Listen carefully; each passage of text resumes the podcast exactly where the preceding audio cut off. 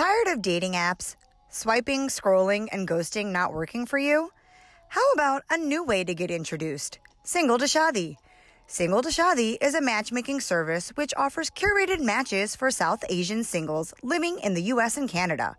We work with urban professionals looking to find meaningful relationships without the anonymity of traditional dating apps. Our clients will meet like minded matches who are ready for a committed relationship. We believe love is love, and our ultimate goal is to help you find your perfect partner. Visit us today at www.singletoshadi.com to find out more and sign up for free. We are not your parents' matchmaker.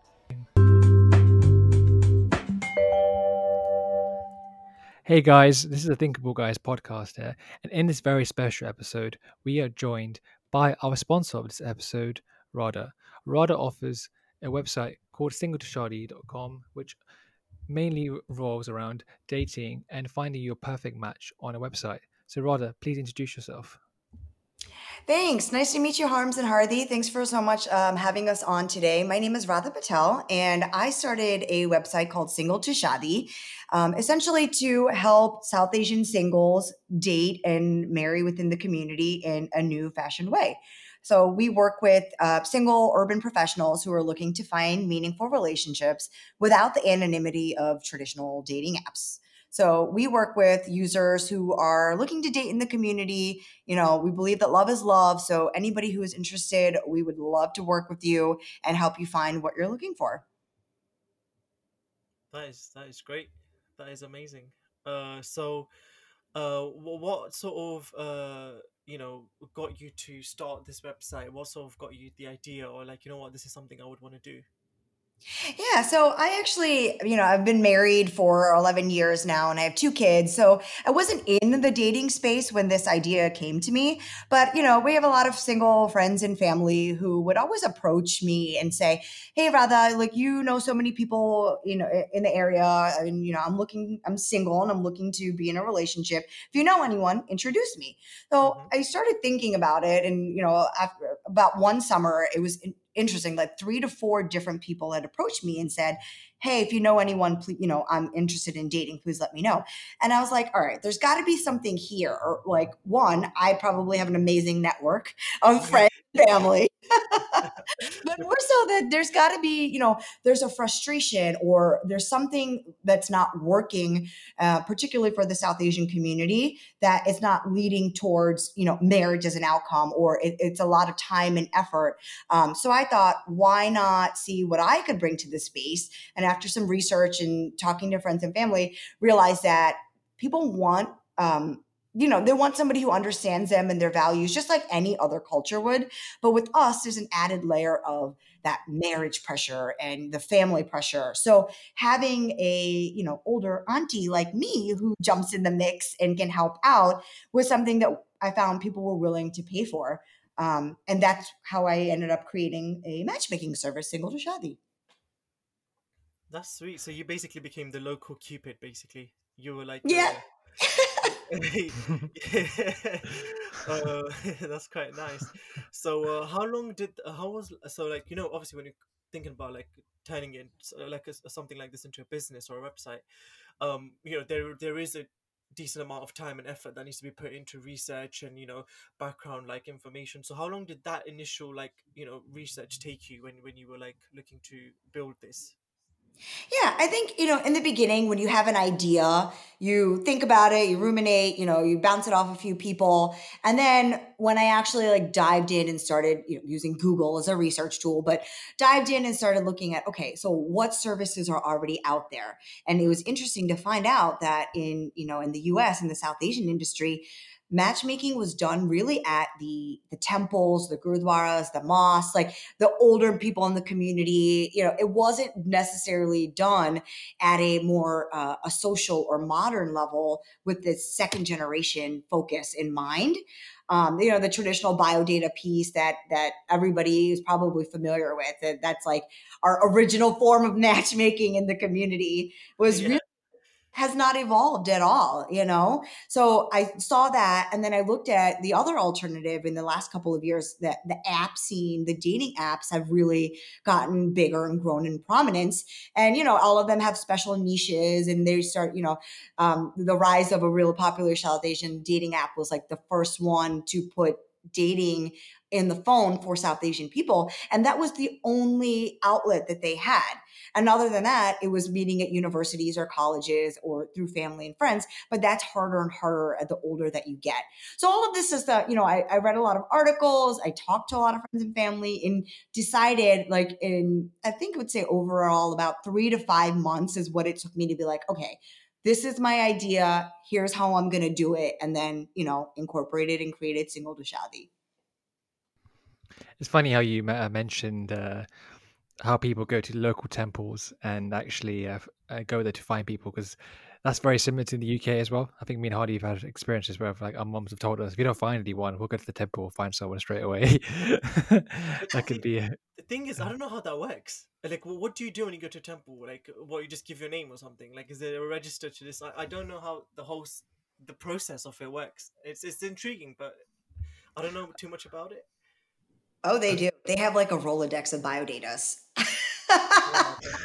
is it, is, is it, what's it called? It's called Kundlis, right? And they call it in like Gujarati. It's like, uh, is, is that what? Yeah, your horoscope, right? Horoscope. Yeah, yeah. Okay, so then they make horoscopes and they match it with other people, or I believe so.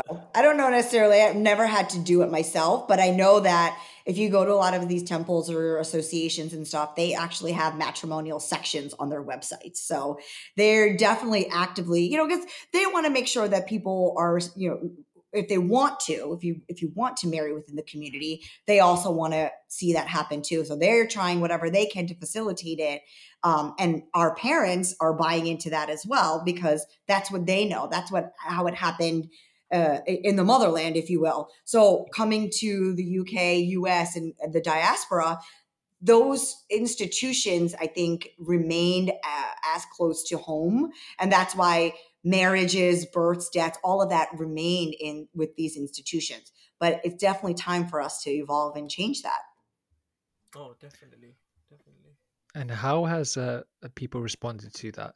That um, so you say you mentioned that you spoke to people about their experiences with uh, going through temples and stuff. What have their experiences been like?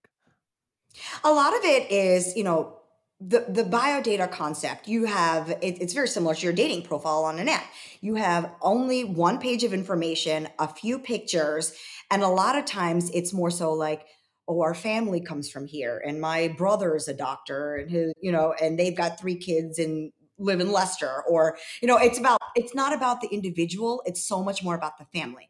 And I get it in our culture we obviously it's a marriage is between two families and their families have to get uh, uh, along to an extent but the focus is not necessarily on the two people who are looking to get married. And that's what I think is, you know, now that you growing up in these countries and being exposed to Western values, we also want to make sure that our partners are on the same page as us when it comes to our values. So while traditionally our parents would determine and they knew, okay, if you come from a good family, then it's going to work out. Um, I think more and more the younger generation is understanding that no, we want to take more time to focus on our career and then get into relationships later on in life, which inevitably means having families that are in life. So just approaching it from a, a, different mindset for what we you know in this generation are looking for when it comes to dating is is what um, i think it, it, sets us apart the most that is actually quite true actually uh, because there there have been changes in obviously how we think and you know how our families used to think and um, how, what we look for in a partner, you know, as opposed to like what our families look for in our partners. You know, there's there's, there's very uh, different things there, and uh, so what I wanted to ask you is, do, do you know the, uh, these matchmaking services on the temples and whatnot? Do do they charge? Like, do they charge for these services?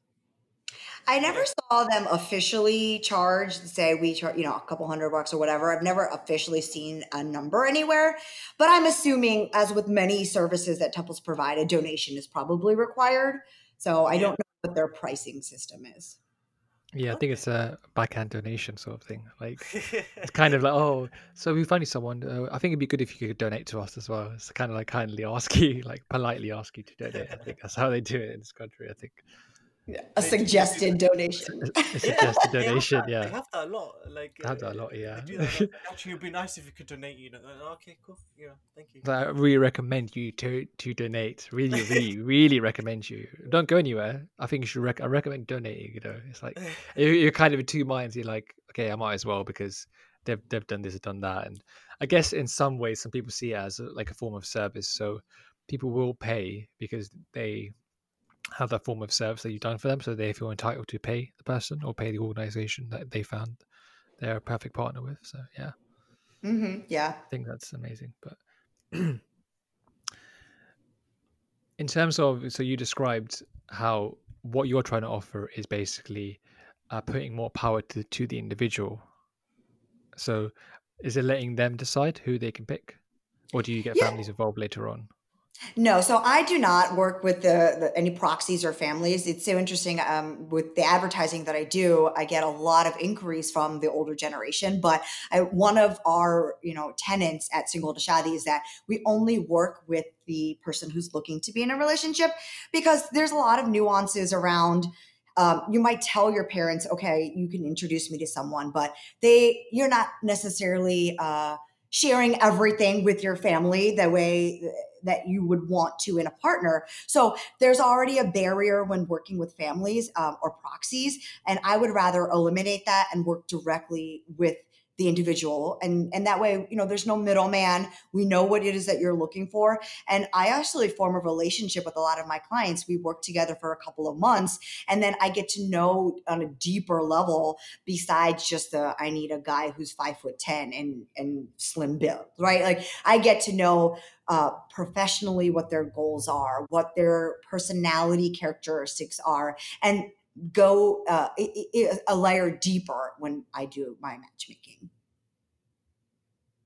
That's And in terms and in terms of matchmaking, so i- i- if you've gotten data from say two different individuals, how do you cross match them and think they're the perfect fit? Sometimes it is trial and error, right? Because when when human beings are involved, there's no perfect science around it.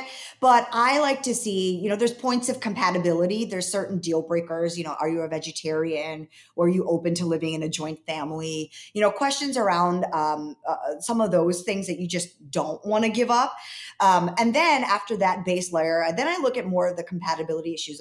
A, lot of it is ge- geographic location, right? If you're willing to um, I get a lot of doctors, especially who are looking to they say, I, I'm applying for residency in this part of the country. I would like to find somebody in that part of the country, right? So if you're on a dating app that uses geographic locations, it's very hard to uh, uh, change where you're looking to meet people. Um, so I'm able to use those nuances. I also ask, you know, education level, um, you know, things like that that you might be on a secondary background that um, on, a on an app, you might match with somebody because they hit all your criteria. But then when you find out, oh, he never actually finished his MBA, or uh, you know, they they are a doctor but they don't practice. So all of that kind of deeper understanding is what I use to then recommend yes or no one versus the other when I'm matchmaking. Um, and then sometimes they attractiveness might be a play, and it, it'll elevate somebody else's profile um, in my recommendation. So there's a lot of subtleties around it, which is why I think that um, having a boutique experience, like working with the matchmaker, is appealing to uh, a lot of my most of my clients. I want to like finally ask because I was thinking as you were talking, I was just a sudden idea came to my head. I was wondering, so when you've matched someone from A and B, do you find out what happens after the date? Do you guys like uh, call each other afterwards and say, "Oh, how was your date with this person?" and so and so? Absolutely. Yeah. and just a follow up question to that actually before I forget as well, um, is so let's say if in that scenario, so let's say you have sp- spoken to both the people and how it went, um, what if it you know one of them feels like nah actually I'm not feeling it, so then then what what do you do in that situation? Yeah. So um, again, because I have a relationship with everybody, we you know we're we're with you in the process from start to finish. So after I do introductions, I will check in, you know, making sure that they're hitting their relationship milestones. So in the first three days, have you connected already? Right. I, I don't want to, it's kind of like a lead if you want to think of it in business terms. If I'm sending you a lead, you don't want it to sit there and, and go stale. So if have you talked to somebody or have you made the initial contact in the first three days? If you're local, have you made plans to meet in real life in the next two weeks? Right. So get out of the chat situation and start um, interacting in the real world. I know COVID right now has complicated a lot of that, um, but there's still ways around it. Right? Have you had your first FaceTime date yet? Um, and then even more so after they've met in person. I check in maybe not as often after i know that they've actually met and decided to continue um, going forward with the relationship. But i'm always here uh, a lot of my clients also use me as a sounding board. You know sometimes they'll be like well um, it's been you know three days and i haven't heard back from this person or things like that. And uh, i'm not a coach but i do you know, I can offer some insight and advice. And I think that is also very appealing when you're dating is sometimes you just need to have somebody to talk through things with that is either uh, an objective third party that's not your friend per se, that will give it to you straight. Um, and in in Hardy, your question, the follow up, if it's not going to work out, I think that is key to why people want to work with matchmakers and work with me at Single to Shadi because – you don't want to be ghosted, right? And a lot of times, if something doesn't work out, let's say you meet a girl for a date, go out for a coffee or whatnot, and you don't hit it off, how many times have it, or, or vice versa, has the girl then just not called you back or not texted you, and you don't even know why or what happened? And working with me, because that other person is also my client, I can get some constructive feedback or some positive criticism. And if it's worth sharing, I can do that with my client. If it's not worth sharing, at least I can put it their mind at ease like all right this is not going to go forward any you know anymore let's go back to the drawing board and find somebody new for you so there is a lot of follow up that goes into it because again, it's not a perfect science and you know people's situations are changing all the time. So yeah. I always like to stay engaged with everyone throughout the process. That's that's amazing that actually sounds really appealing. Even I'm like, wow, like that, you know, that that is actually, you know, how I would want dating for me, like, you know, my dating life to be. If I was like looking for someone, I would want that kind of help. I would want, you know, um, you know, that, that little bit of constructive feedback after a day. If something has gone good or something has gone bad, then at least I'll be able to know. Um, and uh, so, what would you say? Um, you know, with most of the clients that come to you, right? Uh, you know, what would you say, just like generally, um, what are some of the biggest issues or and problems, uh, in regards to finding someone, if that makes sense? So, you know, when people come to you do they tell you like oh this is why i haven't found anyone or this is why i haven't found anyone like is it is there something like that or what are some of the issues that come up like that, that? absolutely. During our onboarding interview for all of my clients i like to go through their previous relationship experiences just to understand you know um, are there trends in their dating history? Are there um, uh, what have you learned right? Every dating experience or dating journey is it's it's a teachable moment. So i try to draw that out of my clients when we're doing the interview um, a lot of the trends that i do notice is um, the the FOMO, if you will, that people are really un, uh, are not willing to commit because it's always like, well, what else is out there, or what am I missing out on if I decide to quote unquote settle, if you will. Um, so again, why I recommend coaching, and I, I, work with an amazing coach. She's our, partner at Single to Shadi. That um, if anybody is looking to get to the deeper issues of why you're having um, you're a serial dater and not nothing is really sticking, um, I definitely recommend uh, coaching. But what I do um, with them is also try to um, bring out during the conversation of like, what have you tried in the past? What didn't work? And then a lot of times people themselves don't realize it when you're living through those experiences. You don't realize that there's a trend or a pattern.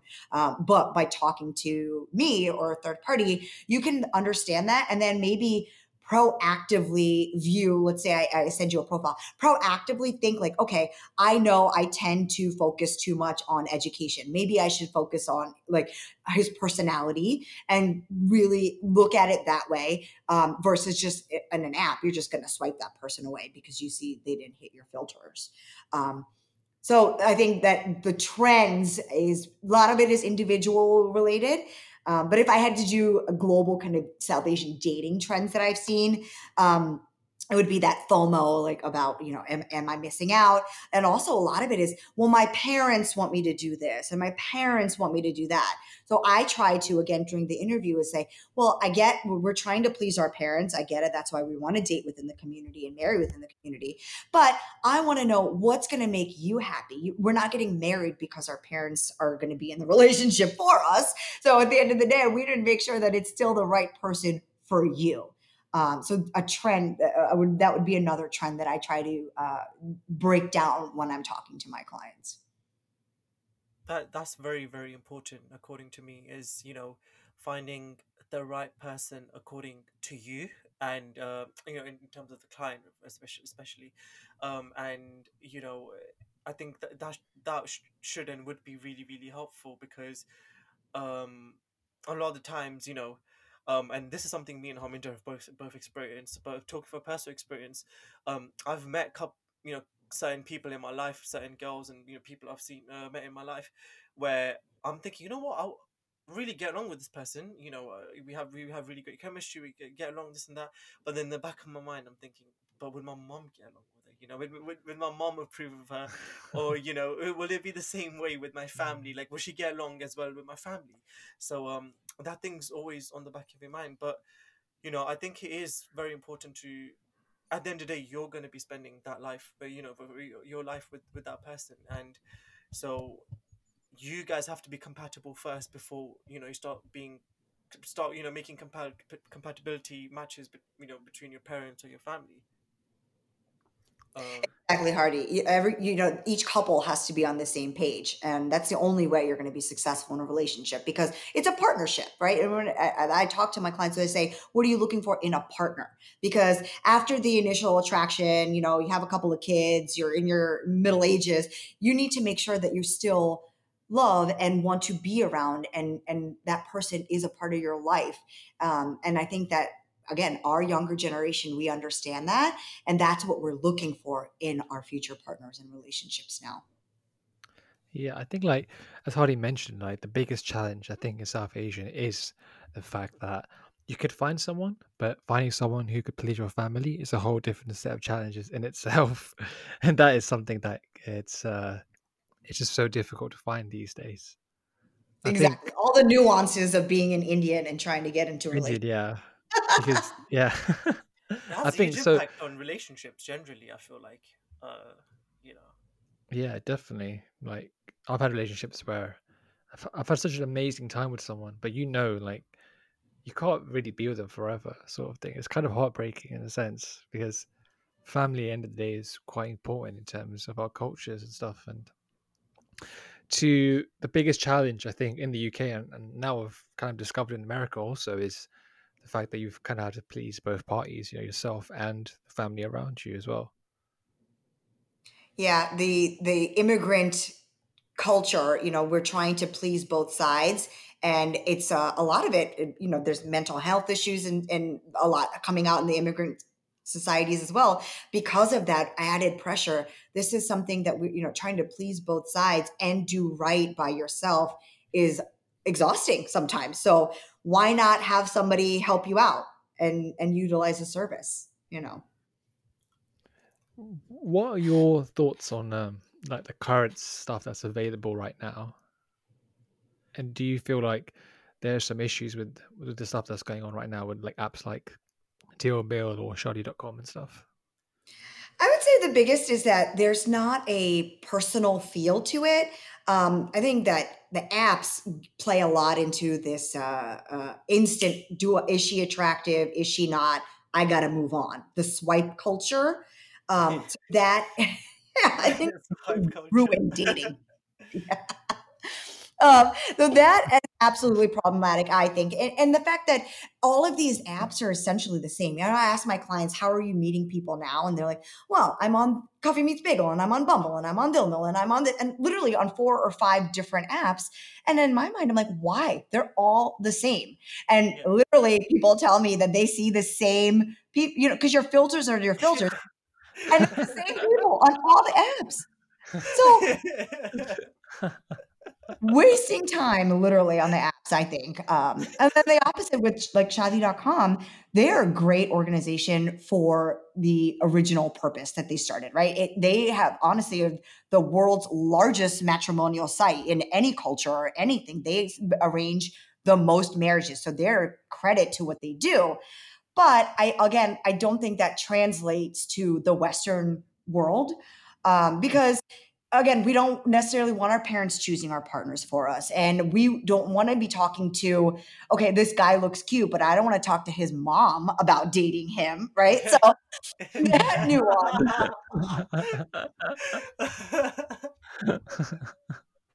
I think that because marriage is such a big deal in our culture, that there is space and a time and a place for everyone to exist.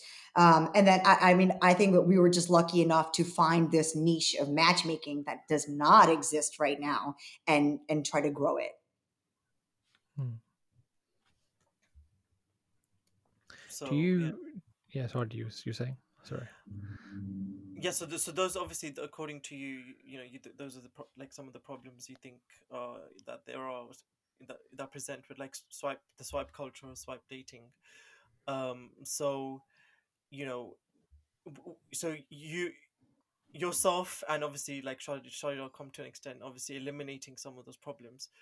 Um, so what? So what would you say some some of the advantages that you know your website has that these uh you know these dating apps can't provide? The personal service, that that hand holding, that um, taking the work out of it for you. Um, so how many times do you? Let's say you're on an app and you're matching with people and you're trying to engage conversation wise uh, have you gotten confused? Like oh did i already tell this girl that story? Or uh, have we already discussed the uh, oh, i do this for a living i live here like all those basics? It's because you're talking to four or five people at the same time so for me also, I, one of another one of our principles is we only will send you one match or one referral at a time because we're taking the time and effort to make sure it's curated for you. So Hardy, if you're looking for somebody that lives in, you know, uh, in zone five and is going to be um, a working person and doesn't want to be a stay at home mom, like all of those nuances, trying for you to get through those conversations and find that out. They're talking to five different women. It's going to take months. Whereas me, I will send you one profile and say, hey, she already checks all your boxes. She's already interested in you based on your profile and your photos. Do you want to talk to her? Okay. Do you have a uh, strict criteria on photos and stuff?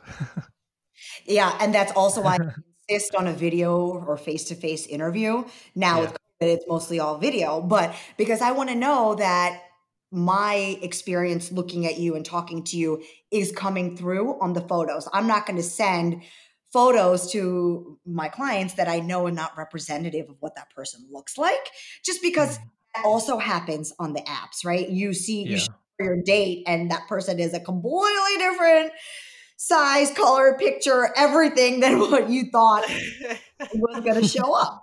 happens a lot, you know, that genuinely happens a lot over here, especially in the UK.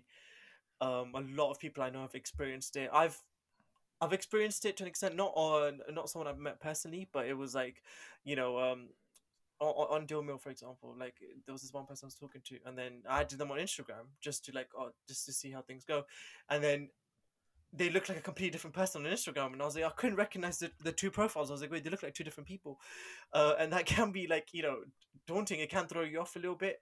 Um, so what it sounds like to me is what what you guys do for you know for the two matches. Wait, so when you've got a match, it must feel like a genuine thought out match. Like this must feel like very, very like you know what this is a genuine match for me, rather than oh yeah this is just someone that also has interest in me, and then we'll you know have to talk for another couple of weeks to see if there's any common interests. Whereas you guys obviously cut all that out. You guys have already got that in the back, basically. Exactly. So the most work you, my clients have to do is the interview. I will go through a very in-depth questionnaire and you know take notes. Uh, as I mentioned, we talk about past history. We talk about what you're looking for long term in your future, and I use all of that criteria when matchmaking. So if I send you harms, I send you a profile. It is mm-hmm. literally not just a profile. I I will put paragraphs of why I think her activities line up with your activities or why uh, you know your future plan you want to have two kids and she wants to have two like all of that uh, mm. i have that level of detail i will tell you and spell it out for you um, mm. i a lot of divorce clients too. So if, if you're open to meeting somebody who's previously divorced, I will let you know what were their circumstances and you then can make the ultimate decision. I, I don't send um, contact information until I know both people are genuinely interested and ready to meet, um, just out of an interest of not wasting anybody's time. Hmm. I think that's so important because as you, as you guys have mentioned, like with apps and stuff that you don't really know the purpose of why they're on the app. And even though some apps do say the reason why you want to be on the app is is either to say to be in a relationship or just to date around, you don't really get a true sense of idea of why people are, are using these apps or why what is the purpose of it. I feel like in the UK here especially, a lot of people just use apps very casually and if you say you match with someone who uses the hours very casually and you're kind of looking for something that's a bit more long term, there's like always a clash of, oh no, like this person is a really nice person, but are they really willing to commit to me? I think that's like a big issue. And that's a good way of looking at it. I feel like app based dating is great when you're younger, you get out there, you meet people, you have experiences. Um, but when you're looking to be serious and marriage minded, you can't get the intent from the apps, just like you said, Harms. So mm-hmm. working with somebody who already knows, hey, these people in my my portfolio, hundred percent are looking to get married in the next, you know, eh, six to nine months, or mm-hmm. you know, at least be in a long term relationship. I don't say you have to get married right away, but if you're seriously looking to be in a committed relationship, that's when we work with people. Mm-hmm.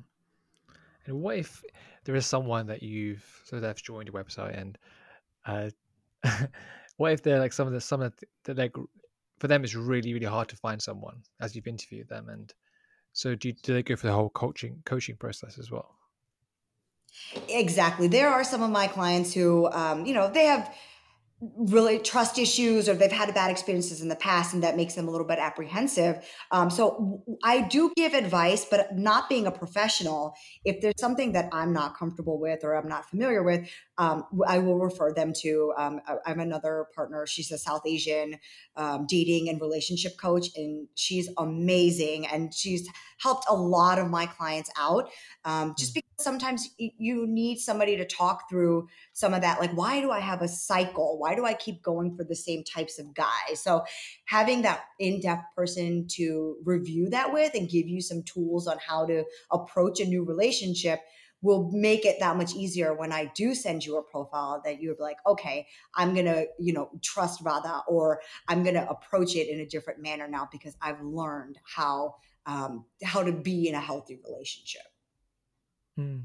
Okay, mm. so uh, let's say like, ha- have you ever had uh, someone who's never dated before in their life? Have you ever com- have you ever had any clients that have never dated before?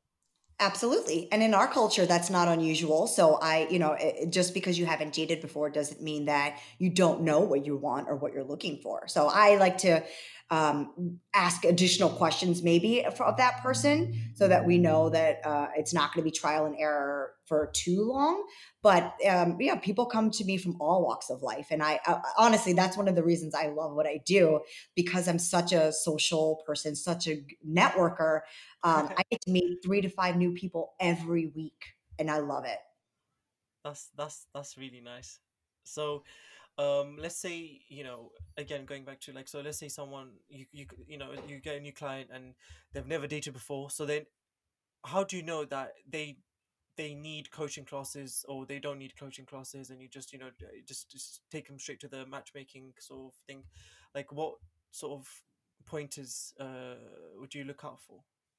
Yeah, you can tell during the the interview um, by the questions um, if if they're nervous um, or if they're asking me a lot of questions about like how do I go on a first date or what should I do, um, or you know how do I approach a, a, starting a conversation with someone new, I can you you can kind of gather from those kind of clues of of how they interact with me, and then I can make a recommendation at that time. Well, you know, um, you know, I'm ready to take you on right now as a client, or I think you should probably follow up with my coach first, and then we'll talk about this in three months or something like that. Oh, okay that that makes sense. Yeah, that that definitely makes sense. Um, so uh, uh, another question. So how how do you uh, so like let's say if people are talking and you've uh, introduced people to each other and what's your recommendation in terms of like when when is the ideal time for those two people to meet in person? Like uh, you know is it like a week? Is it is it three days? Like you said you check up on them after three days. Or is it you know what's the is there a time limit? Is there a time frame on when they should meet in person? Or, or for, depending on like how long they've been talking for yeah, I use I have my own kind of standards. As I mentioned, three days for the first uh, conversation. Otherwise, you know, I think that that's a bad sign right there. If you don't have the first conversation within three days, there's something happening, right? Um, I think that if you're located geographically in a similar space that uh, the sooner you meet in real life the better. But my uh, cutoff what my check-in point is about 14 days because i get it everybody's busy you're working you've got family obligations you know things happening in your life. So but i think that if you really are genuinely interested in a person you would make the time or effort to go for a quick drink meet for a coffee or anything that you're interested in in the first two weeks. Yeah. if it's long distance I say that um, within the first month, you should have concrete plans on when you're going to meet. I don't think that it's necessarily feasible for you to jump on a plane and meet somebody in the first month. But if at the mm-hmm. end of 30 days, you guys haven't talked about, okay, well, let's meet halfway, or I'm going to be in your city for work. Let's make plans to have a dinner that night. If you're not already talking about meeting in person, I, I think that's a warning sign. You know, you're not in a you're not meeting people just because you want to be pen pals with them or text friends with them. So mm-hmm. that's why I kind of be that auntie and we'll push them, try to get them out of that. meet up, guys. Meet up now. you give a text message, guys. What's happening? Dot dot dot. Are we meeting or? yeah, so, exactly. Um, so I want to know, like, what are like in America and USA, like what are the common like first date scenarios, like in terms of where the, where the first date happens? Yeah, I think that in in America, you know, you got we had talked about this briefly. I, that we tend to be a little bit more uh, prudish, if you will, in this country, and um, a lot of times you don't see first dates happening over drinks or in a, um, a, a more outgoing or social environment because people sometimes tend to feel pressure or uncomfortable um, if it's an evening date, right? Or if it's a, a, dinner is usually never a first date because you don't know really? to be trapped with somebody that you're not into for three hours over a dinner. Um, so most of the time, it'll be a quick after work either a, a, drink at a happy hour if you're comfortable with that or meet up on a you know a, a, saturday morning sunday morning have a quick coffee and then you can move on with the rest of your day. That and that's typically how i recommend it too because you you know eh, let's say you i introduce you it's been two weeks and you guys are going to meet in real life for the first time.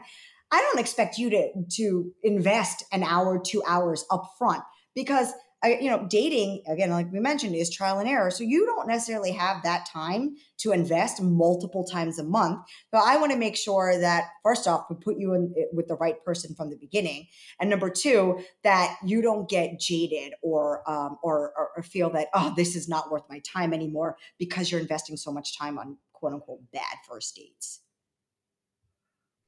Well, that's that's that that's so interesting compared to like the UK where it's it's quite common to see first dates and drinks. It's quite it's dinners quite and drinks. It's, it's dinners and drinks. That's it. That's, that's drinks, or sometimes just like because I feel like with drinks it makes like both parties more comfortable with each other. I feel like if I went to a coffee with someone, I'd feel more nervous going on a coffee date. Interesting. Yeah. I'd feel. I'd feel. I'd, I'd feel because because in in most coffee shops you're used to being like quiet, I guess, or or just being like you're just. I feel like if I went to a coffee shop on a first date, I'd feel very nervous, and I feel like the coffee would make me more nervous, if anything. I'd feel like I'd feel more alert, more like my hands start trembling a little bit. Oh god, like, coffee's too strong for me. What was happening to me? Like, I don't know. I'd, I'd, feel really conscious of like my surroundings. With someone like, okay, so how how is your day? Yeah, it's fine, thanks. It's cool. So how's That's things? a good Yeah, That's a good tip, actually. Yeah, you want to make sure you know that you're you're comfortable in that experience too. And I think that's the biggest difference between uh, UK and US dating is what people feel more comfortable with. I feel like in British culture, you guys, you know, pub culture is a part of your life every day, and it's in America. There's you know, being a bigger country, there's a lot of rural people or you know you you're not working in a downtown environment so having an alternate view or, or alternate place to meet as your go-to like a coffee shop is why uh, that might be more of a, a, a culture difference in america maybe yeah, probably. Yeah, that makes sense because I'm just so used to um, when I have been on dates in the past, just so used to going just going for a drinks really because I feel like as for me personally, it helps me loosen up. It helps the other party loosen up as well. And you're in this environment where I guess it's because maybe our age or you're you're around people your age, very similar age to you, and you're trying to invoke a positive vibe and atmosphere. And I feel hmm like you can only achieve that in like some pubs or bars, whereas in a coffee shop it could be hit or miss. You know, you could be in a coffee shop where people are just trying to work. Do you know what I mean? And you're you're here on your first date thinking, oh God, what what, what do I need to say next or something? Do you know? It's just like whereas for like do you know yeah I how, definitely absolutely resonate. hundred how do percent. you how do you what do you think? Yeah, I hundred percent resonate with that, right? So the couple of things that I want to sort of link into that. Uh, first thing, uh, what Harminder said about you know it helps you calm down. That's definitely very true. Uh, helps both people calm down, like getting drinks. So, um, and also getting drinks actually. this you know this, this is funny, but it's true. It, people are a lot more honest and open when they have a few more drinks in them. So if you ask them certain questions loose about tongue lifestyle, Loose tongue. you know, uh, uh, you genuinely, you know, if, if you were to ask someone, uh, you know, questions about their lifestyles or whatever, um, if they've got a few drinks in them, they're more likely to be honest about, you know, how they feel or you know what their viewpoints are, uh, rather than trying to be politically correct sometimes. Because sometimes, you hmm know, if I if I've met someone, let's say over like dinner or food or something, and I ask them, "Oh, what do you think about this? or what do you think about that?" They're like, "Oh, yeah," don't really give you much of an answer, but then if the same sort of scenario was to take place, you know, whilst we're having drinks, and they're just they'll be like, you know, actually, this this is how I feel. This is what this is what on my mind. So actually, it helps you get to know the person a lot better because they're a lot more open and honest about what's truly like you know going on inside them.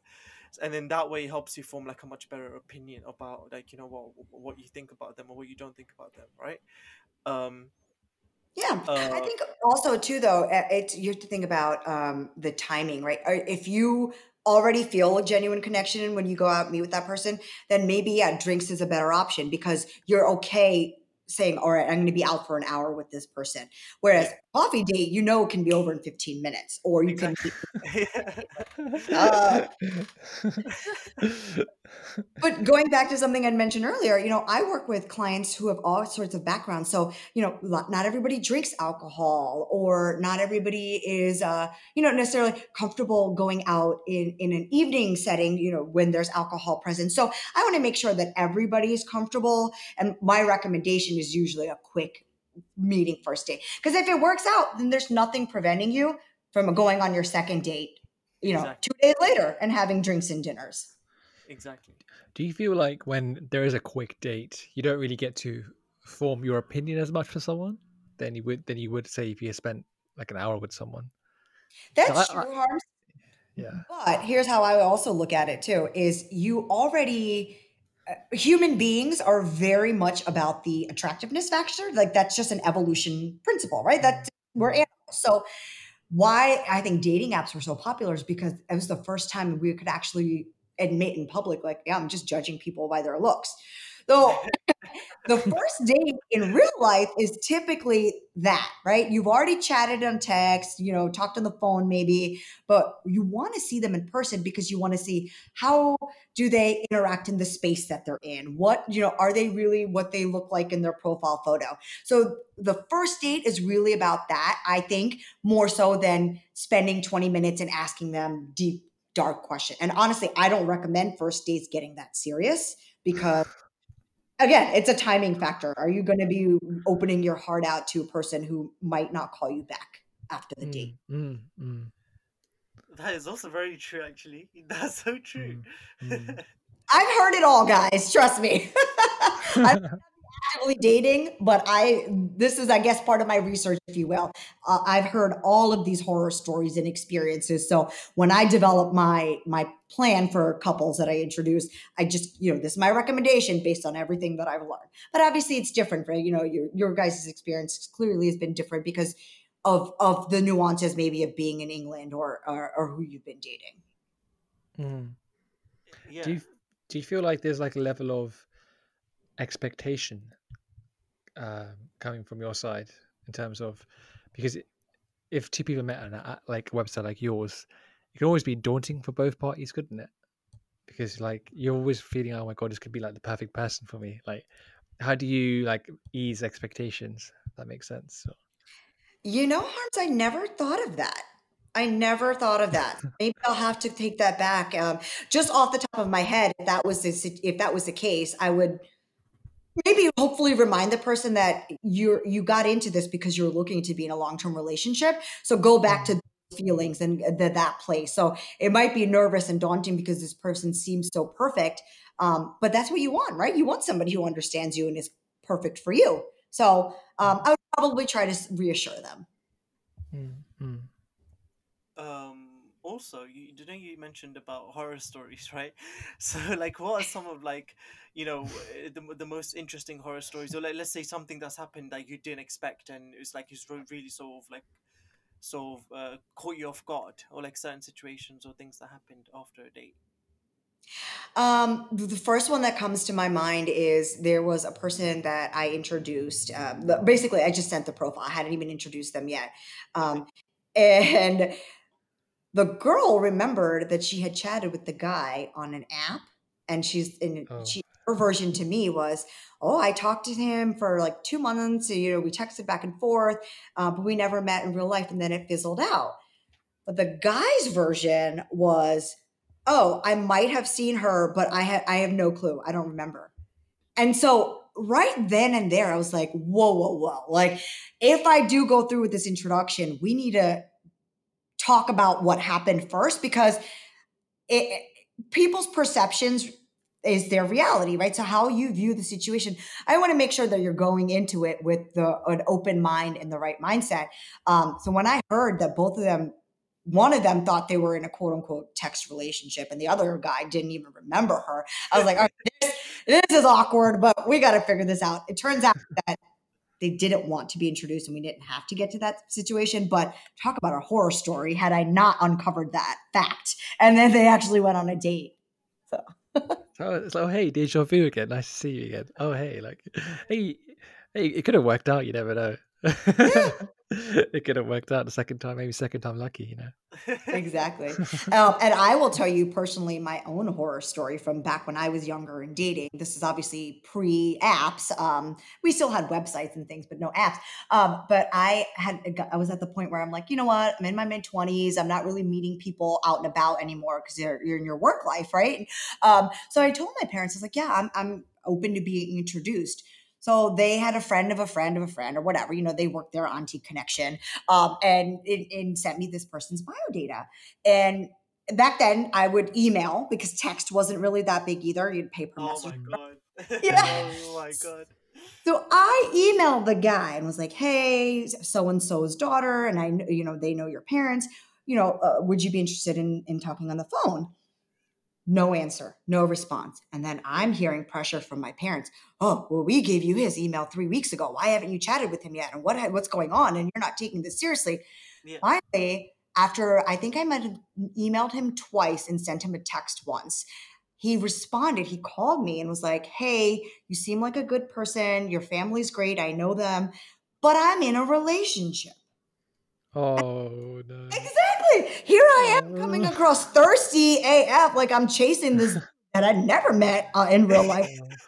And he the whole time had a girlfriend. So in my mind, I'm like, oh, okay, this is not going to work. I appreciate the effort my parents put into it, but the pressure that they had from, you know, because they knew that family. So that pressure was real. And then find out that the boy, the guy wasn't honest with his parents, and that happens. We don't necessarily tell our parents every time we're in a relationship or we're dating, right? That's just the nature of mm-hmm. being South Asian. But I, after that, I'm like, oh no, I'm not reaching out to anybody. They can reach out to me, but I'm not doing this again. Fair enough. I'll be. I'll, I'll, probably be the same. To be honest, I was like, you just sort of like just lose faith in like you know the way the method of like how it's supposed to work, right? So then, how did you um you know end end up finding your husband then? And where, how and where did you guys meet, and how did you guys find each other? Absolutely. Yeah, we met at a matrimonial convention, actually. Um, I don't know if you guys in the UK, but um, here, like the Samajas and stuff will put on events where, um, you know, the younger kids will get together. You stay in a hotel for three days and they have some organized activities like speed dating and social hours and stuff. Uh, but because everybody's staying in a hotel for three days. You get to, you know, you hang out at the bar afterwards. Or um, me and my sister, we used to go, you know, since we were in college, and we'd go a couple years in a row, and you meet friends, and it, it becomes like a social activity for for our generation, our South Asians, to you know stay friends within uh, the, our, our Samaj. Um, so I actually met my husband that way. Um, and it's have you ever seen the movie or heard the movie called Meet the Patels? I've heard of mm, that. I've heard of it. I've, I've heard of it. so in that movie, Ravi Patel, he goes to a matrimonial convention and it's the exact one that I was at. And I'm in the background for like 0.02 seconds. oh, really? That's the one I met my husband at. Yeah. Wow. What a special, wow. Uh, special event is a that's like a little trivia, a little like share the kids. Hey, we're in a movie, guys. You know, I'm not gonna tell you which one. That's for you to find out. Like exactly. yeah. like it'd be cool to have a poster of it like there like this like ask why is that poster like i've seen that poster of that movie in the house like why is it there like you'll understand once once you see it like i'm famous literally from that poster from that movie i should have an imdb credit yeah you should get shouted out as well so um you know it, it, something like that we, we don't we don't have events like that over here at all that's very like this is a new thing I've just you know you just told me about. Like I've never heard of anything like that happening over here. So I think that's actually quite a nice thing. Where um, so is it, it, it do all the so how does like you know how do you decide who's going there do like people sign up or is it just all the single people signing up or is there criteria like how, how does it work for this convention day um, i believe it's only single people um, and it, it was run by the samaj so you know it, it was um, a website and you just signed up online and you booked your reservations for the rooms because um, it, it's held at a hotel usually so that they can have their events on site as well. Um, actually, and I don't know if they're still happening. I think the rise of the internet and all of this the, has has changed people's outlook on how they want to meet individuals. So I don't think these conventions are still happening, unfortunately. I can imagine it being so much harder to date in a place like America because of the the geography of the country itself and how dispersed many Asians are, aren't they? Like, it is. Of, yeah. Yeah. That's why I think that the location based apps don't necessarily work for our community because, you know, in mm. our culture, eh, we're used to moving around. Um, you know, our parents came here from another country, so they know what it's like to move around. We're not rooted, let's say, like the the Americans or the British are uh, that are of uh, of a origin, right? They're they've lived there for generations. They have it, you know, their whole lives are there, so they are not as willing to move. Whereas our people, we are right, and especially for job prospects or training, we're ready to change locations often. So having a gr- huge country like America, where its very geographically diverse, trying to find someone you're looking for either in your location or another prospective location is definitely challenging. Um, and that's again some of the the questions that we review and what we look at when we're building out your profile that hey you're willing to date in these three cities or you have easy access to or a connection to these couple of cities so that helps us well um, when i'm narrowing down what you're looking for hmm. are also are people's requirements quite uh like sometimes a bit too much or do you feel like it's i don't know explain it like yeah, I'll may, may have more expect. Yeah, expect, yeah, some people have a longer list than others. Like, yes, absolutely. And yeah. the funniest is uh, the first thing that came to my mind was I have this one client who's uh, maybe has unrealistic expectations for beauty that they're looking for, and mm-hmm. you know, I, I've been working with him to say I know that it might not be, you know, exactly what you're looking for looks wise, but let's talk about other things and let's look at all the. Um, unfortunately, I've not been able to crack that uh, concept with him yet, but we'll, I'm sure we will. not saying that every Indian girl out there is not gorgeous. That's not what I'm saying at all. But sometimes there's just unrealistic expectations. Not everybody's going to be a Bollywood actress. You know what I mean? Mm, uh, mm, mm. I can imagine that being a funny thing, like because you, you can meet someone's uh, a client could could come up, come to you and say, "I want these things, like a page worth of requirements." The next person could come, "I want three pages of requirements." You're like, "Oh god!" Like, and you're, you're like shifting it through, like, okay, it meets about seventy percent is that good enough for you? And they say, oh, well, I'm not sure what the other thing you said. Like, it's it's always so difficult to kind of get the balance right, isn't it? Exactly. But that's when we, you know, we could talk through it because I know mm. I only introduce clients to clients. Um, so it's like kind of a database model, if you will. So I know every single person that I'm introducing. I think mm. matchmakers don't necessarily work that way um, because they they have like a roster, if you will, and they only have clients that are paying a higher fee that they work with. So, but for me, because it's more of a database model, I know every single person that I'm working with or, or referring you to. Uh, but the the three page requirements sometimes I, I, do have clients who are like, well, I want X Y Z and A B C D and one two three four, and I'm like, all right, I, I, if we had to rank these, give me your top three, and that's hmm. that's what I'll. I'll strive for. I'm not going to be able to get mm-hmm. D, E, hmm. and F. Do you think that's quite prevalent in the South Asian community? Those sort of requirements, like more think, experience and stuff.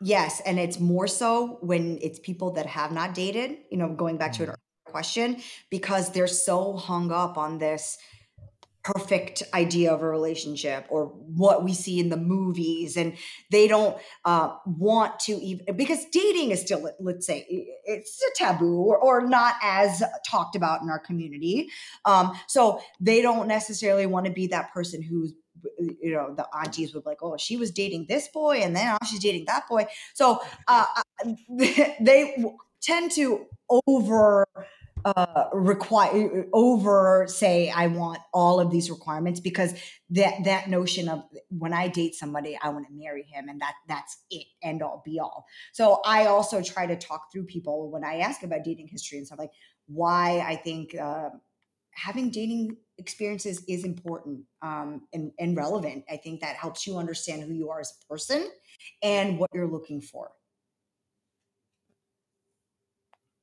Definitely. What do you, um, since the COVID crisis has happened, what has like been the main challenges that you've faced? Has it like affected in terms of how people want to meet and stuff? I would say definitely how people are meeting has totally been flipped on its head.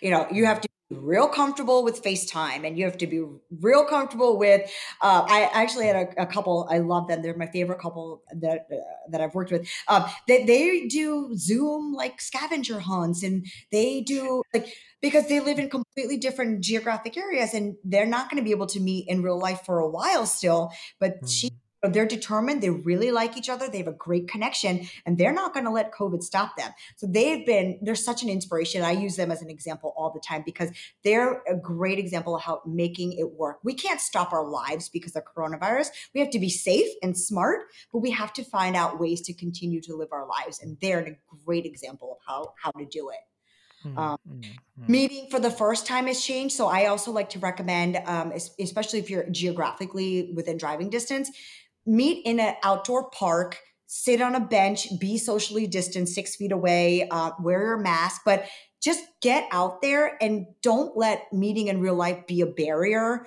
to why you're not progressing in your relationship. Obviously, stay Mm. safe. I'm not telling anybody to do anything they're not comfortable with, but there are safe ways to still meet in person. Mm, mm. And just want to touch upon that. I just uh, a new idea just thought in my head in terms of so when you're uh, when when, when you've introduced a couple and they've just started speaking, what are the things that you suggest they do? So you say you do a face to face like a FaceTime call and stuff. And if they can't meet because let's say because of distance and what other things could you like what other tips do you give these couples they can do in the meantime instead? Absolutely. Um, so the New York Times had years ago, I want to say maybe 25 years ago, they had published this article about the 20 questions to ask when you're getting to know a person.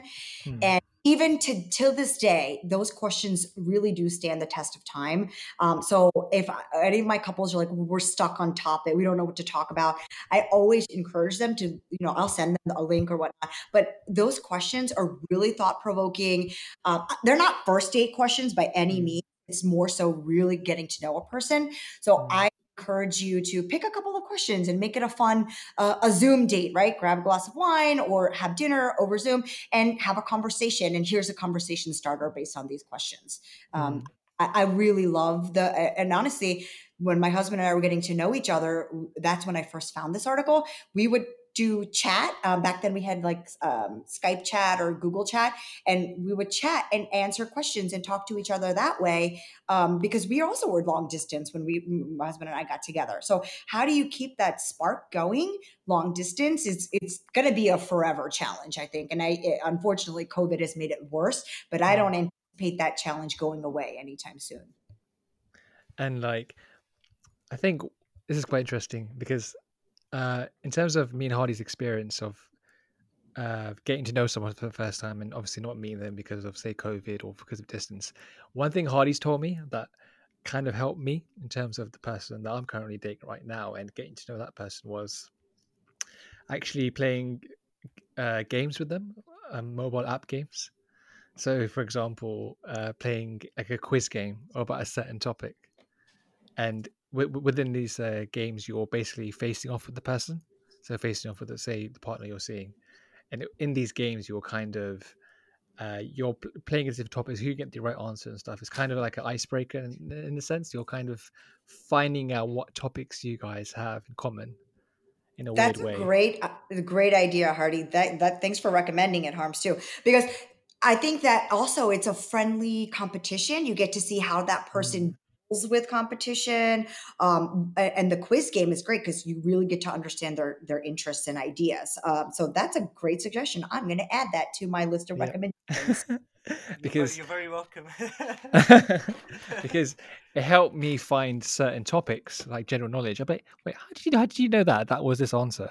And they could say, oh, because Yeah. I I went to that country and I saw this landmark. I'd be like, so how did you know like uh, this landmark was in this country? they'll say, well, because a few years ago I visited this country because I like this or I like that, or it could be, um, how did you know that album from this band? and they could be like, "Well, I'm a big fan of this band. Really, Oh, I'm also a big fan too. Oh, really? Like, you know what I mean? These like tiny little things that can help Conversation starters. convers- conversation starters, and it's, it's like a friendly game. You don't have to you just add each other on it. It's fine. Like, it's kind of a good way to break the ice in terms of you're not forced to have a conversation with them because what can happen. and What's happened to like, me and Hardy in the past is like you're talking to someone. Say you've had your first date and stuff but you're kind of struggling to what could you say next you've just met the person so what do you do on the phone that could help fill time you could do certain games like QuizUp and if there's another game that i can't really remember the top of my head and hardy what do you play you play uno don't you sometimes as well Yes, so the I, I I have like a list of games that I can play with like someone I'm talking to, right? and it's quite cool because um you know if if you are talking to someone and you're talking to them all the time and you necessarily haven't uh, especially you know due to corona if you haven't had enough time to speak um meet up with them in person then these are some things you can do if you run out of conversations and um so let's you're on the phone and you, so there's a game called uno right? So uno is a game um that i'm sure everyone knows about but you know you can play online and you can play against one another, so you can you know you can play against one another as a friendly game, or also you can play together against other people. So what what it does is you can play as twos, so it can be you and your partner or whoever you're dating or whoever you're speaking to, against two other random people online. And what that game does, it it tests like your sort of um, teamwork, and it tests like how how guys like how well you guys work together and whatnot. So that could also be a good indicator, like, oh, you know what, actually we, we get along really well, or there's certain tactics you have to play in the game which you both have to understand. So, you know, the, at the core level of it is just, do you guys have, are you guys on the same page? Basically, do you guys have the same understanding? That's that's what the, these games help establish. If you guys on the same wavelength. Um, yeah, going through the it, you can't have a real life experience, but you're it's an experience nonetheless. And seeing how you react under pressure and how you do the teamwork, absolutely, that's a great suggestion. Yeah, uh, like the quiz apps and stuff, they've they've really helped me discover or just in, in the in the core level sense, just kind of pass the time with someone you're interested in. It just helps fill in the gaps of time where could you really spend an hour or two hours a day talking to someone you don't know? Sometimes it can be really hard, and I feel like if that happens and you're struggling to talk to someone and it it could also have a negative effect in terms of okay i can't speak to them for that long. I'm getting a bit bored of them. I'm getting this i'm getting that. Like how do i spice things up? Like i've done the zoom calls you know i've done this but like what i've done to counteract it is basically playing just casual mobile app games just just to pass the time or just like cute little games here and there you can find out a little bit more about the person mm-hmm. that's that's like for us been a really great way of establishing like where we stand with that person yeah. And it's like a, a real life slumdog millionaire, understanding how they know the answers to all these questions. Yeah. Yeah. Yeah. Yeah. Yeah. It is. It is. It's Very like, true. like, you know, you can always talk about it. Oh, you know, I'm going to beat you. So it, it just invokes some sort of like friendly competition with one another that you don't, you wouldn't really get all the time, especially if you can't meet the person. Yeah. Yeah. I like yeah. I'll, I'll, give an example, right? This this this is an actual example. So I was talking to this girl, and we were on this quiz thing. So the, the QuizUp is like a, it's an app that you can quiz on anything. It can be on a TV show, it can be on your favorite celebrity, it you know on the movies they've done or your favorite artist and what music they've put out. So I was talking to this person, and um, you know, I, I, I said I said to her, I was like, oh, like uh, you know, let's let's do a couple of quizzes, and then she's like, oh, what would, you know, what would you want to quiz about? And I was like, oh, you know, have you heard have you heard Drake's music? Like, do you like Drake? She's like, oh, I love Drake. I'm a big fan. And I was like, well, you're on for a game then, right? Like, and it, it there was like, oh, she's like, I'm gonna beat you. I'm, gonna, I'm gonna smash you in this. And there was like a friendly sort of competition that came about it. Um, and there there were certain questions that came up about him and his his his work and what whatnot, and that she knew and I didn't. I was like, how did you know that? How did you know about it? She's like, oh, this is website. You know, fan. There's a fan site that he had, and I used to, you know. So it definitely definitely uh, does um there's, she really likes Drake. Wow. yeah, so it, there's definitely uh, there's a lot like that you can discover about someone. It's like, oh shit, so they've they really take the time out. If they like someone, they will really take the time out to go re- research about that person or learn more about that celebrity or whatever. So then that's what you that's what I've, that's my takeaway from that one sort of experience. Mm. Um, so yeah, that's why it's good. Um, so yeah and, and and and so following up to this and like sort of like uh, somewhere i would want to end off uh, this whole topic of conversation is uh, asking you rather what do you think is, is the future of dating like where, where would you or what would you want the future of dating to be like going forward now i think that coronavirus and everything has really made the idea of partnership come to light um, you know people who live in big cities have went back home because eh, you don't want to spend lockdown living by yourself in a tiny one bedroom apartment. So the idea of being with somebody that understands you and appreciates you has become even more mm. now. I think uh, people who might have been lifelong bachelors or serial daters, things like that, are now like, oh, but maybe I do want somebody who's going to be there for me when times get tough or who's there to just, you know, watch Netflix on the couch with. And it's not fun doing that by yourself all the time. Mm-hmm. So, future of dating i think is going to be a little bit more serious already there's studies that are coming out that the rate of marriages during all of this has remained steady because people are like you know what let's just get married. Let's just go to the justice of the peace. And we, we know we love each other. We're quarantining together. Let's just bite the bullet and do it. So I think that in the future, and I don't know how long this is going to last, maybe it is just a trend, but right now people are looking to be committed for longer, long terms. Yeah. And Mm, you would say mm. Corona has a big role to play in that, basically. What what's recently happened? I think it's made everyone be a little bit more introspective on what's important to them in life. Um, or you go out and get a dog. I don't know about you guys, but so many of my siblings have out and gotten dogs now. I really want a dog. I've been wanting one for ages. My mom won't let me get one. It's so bad. Yeah, she would she would usually say there's, there's enough dogs in the house, so that's the common that's the common excuse against us so, for getting a dog. But anyways, uh, Radha, thank you for coming on our, our podcast and being such a wonderful guest. Oh, such a- thank you so much. You know, Hardy, you guys, the Thinkable Guys podcast is so awesome. I love what you guys are doing. You talk about some really interesting topics and your experiences and your your vision on them is it's so fun to listen to. So thanks for having me. Thank you. Thank you. so And also, if you, if you want a list of our apps as well, let us know about it. Of our quiz apps, let, let give give us a message. We'll happily give you some some suggestions. But anyway, Firing Yeah. off a text message to you guys right now. yeah. and uh, just to end off as well, guys, uh, make sure you do go check out Radha's website. Um, I'm, I'm sure, you know, by listening to this podcast, you know, most of you guys, if not, would be convinced by the end of the podcast that actually, you know, you probably want to, you know, go to like a website that you know uh, has someone like Radha who takes things a lot more seriously rather than just dating. You know, if you want to do take up a step, uh, you know, take a step up from just swipe dating and stuff definitely check out her website. Um, I'm really, really impressed by all the work that she's put into the uh, her uh, her website uh, and uh, the business that she started up. And I definitely think it's really, really great, and I would definitely recommend it to everyone. Thank you, Thank Radha. Thank you. Thank you, Radha. Bye, guys. Thank you. Bye, bye. Bye.